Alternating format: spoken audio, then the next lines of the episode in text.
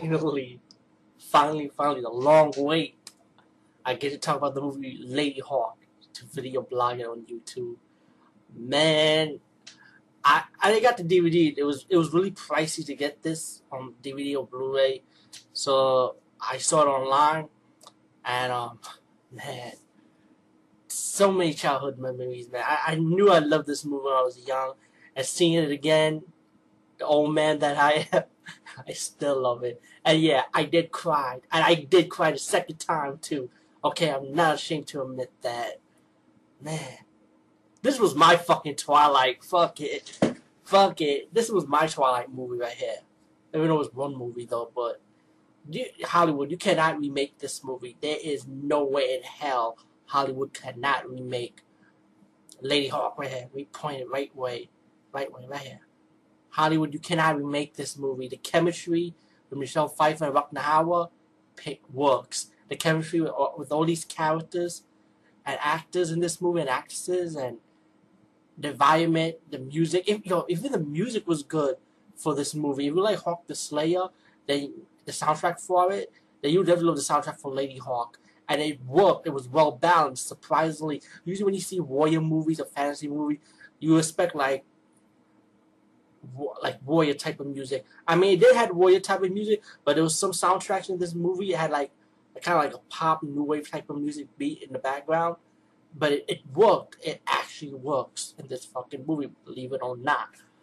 Um, maybe when I first saw this when I was a kid, I was expecting more like a Conan Barbarian type of movie, but then I ate up to it. You know, it's like wow, it may not be like Conan like, but it was good. And okay, let's get to the point. sorry. Um, Matthew Broderick, yes, Matthew Broderick. He played a prisoner, right? He escaped from this prison church, like you know, it's a church, but they also hold prisoners too. And he was one of the supposed to be executed. He escapes, and he was like the only prisoner that ever escaped this church prison, you know. So the knights had to go after him, but and when the knights found out where he was at, they were about to kill him. And then this other knight that used to be a knight for the church, the cat they call him, he was like the ex-captain, played by Rutger Hauer, saved him and battled the other knights out, you know? And um, he said to take Mouse in because he had his own objective that since he escaped the church, he wants him to get him get inside the church, show him how to be a guy, like get inside the church also, because he cannot get inside because it was so barricaded, like so guarded, well guarded. So Mouse was the only one that ever did, so that's why Rutger Hauer's character needs him. But then it comes, comes with a twist, because Rutger Hauer's character and his falcon, his his bird, has has a little mystery behind it that in the daytime the bird actually turns into a woman. I mean, excuse me. Let me rephrase that. The night at nighttime the bird turns into a woman, while the daytime the woman turns into the bird. And at nighttime, Rutger Hauer's character turns into a wolf, and in daytime he turns into a human. And it was a curse because of the bishop, bishop of the church. He cursed them because he cannot get he can he cannot get the love that of the woman Michelle Pfeiffer. Michelle Pfeiffer's character doesn't love the bishop. She loves the knight, which is played by I mean Hauer, excuse me, who was the ex-captain for the church at the time. And Hauer's character, Michelle Pfeiffer's character, both was in love, madly in love, but the bishop got very jealous of them and he's he said like pretty much the story wise when the priest was telling Broderick's character about the story that the bishop made the deal. Pretty much he made the deal with the devil, like evil. He used black magic, the devil to curse them. Like no, if he cannot have her, then no man will not have her. So that was the curse, you know. And um, it's it's like the it's like so well done. While there was a battle scene when um when Hauer's character was battling the other knight, and the arrows shoot the eagle. I mean the falcon, excuse me, which is Michelle Pfeiffer's.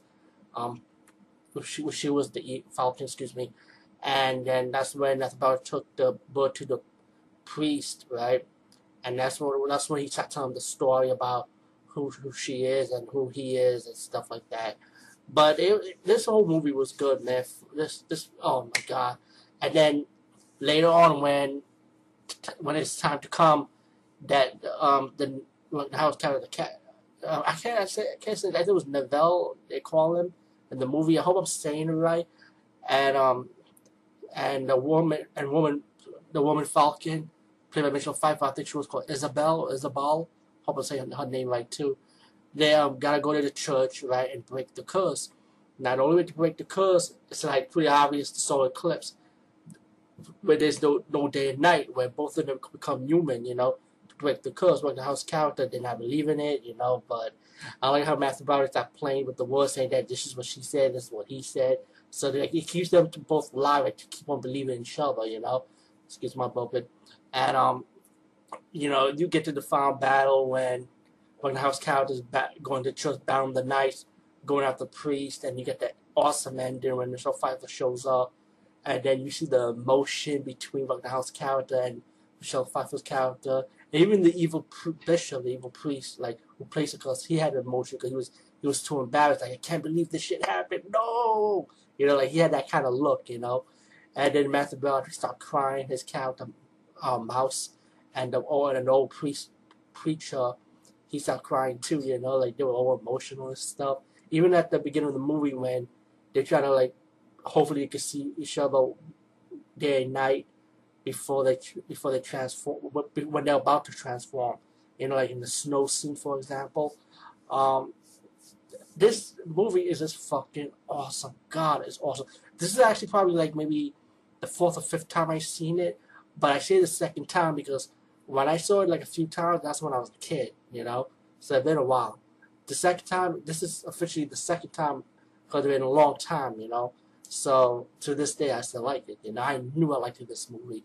Um, guys, again, gals, if you have not seen Ladyhawke, try your best to rent it or go online and check it out. Um, there's ways of seeing it online. Um, Ladyhawke is a must, must. I'm gonna try and get the Blu-ray for a cheap price. Hopefully, one day I will get that in my collection officially. Um, again, Hollywood, let me just say one more time, you cannot remake Ladyhawke, not even in your best day. This movie's the best. I mean, please, Hollywood, you, you can't touch the romance between Rutger Hauer's. Oh yeah, you want to see Rutger Hauer at his finest. This is one of his movies, by the way, at his finest. He had a lot of movies at his finest. The older, the newer movies he's doing now, you know, you've been a veteran long enough, you know, like, hey, give me the money, I do what I gotta do. Like he could be Dracula 3D with Dario Argento. I don't know. I, I really like the trailers for that movie to be honest with you, but hey, Rutger Hauer, his chem, anything Rutger Hauer makes it work. You know, if his presence alone be good enough by me, you know. So yeah, still an icon, Rutger Hauer, without a doubt. I mean, he got a slew of movies, a lot of memorable movies, without a doubt. Ladyhawke is one of them. And um, I also recommend check out Princess Bride too. You know, it's another good romantic fantasy type of movie. Um, guys, peace and see you later.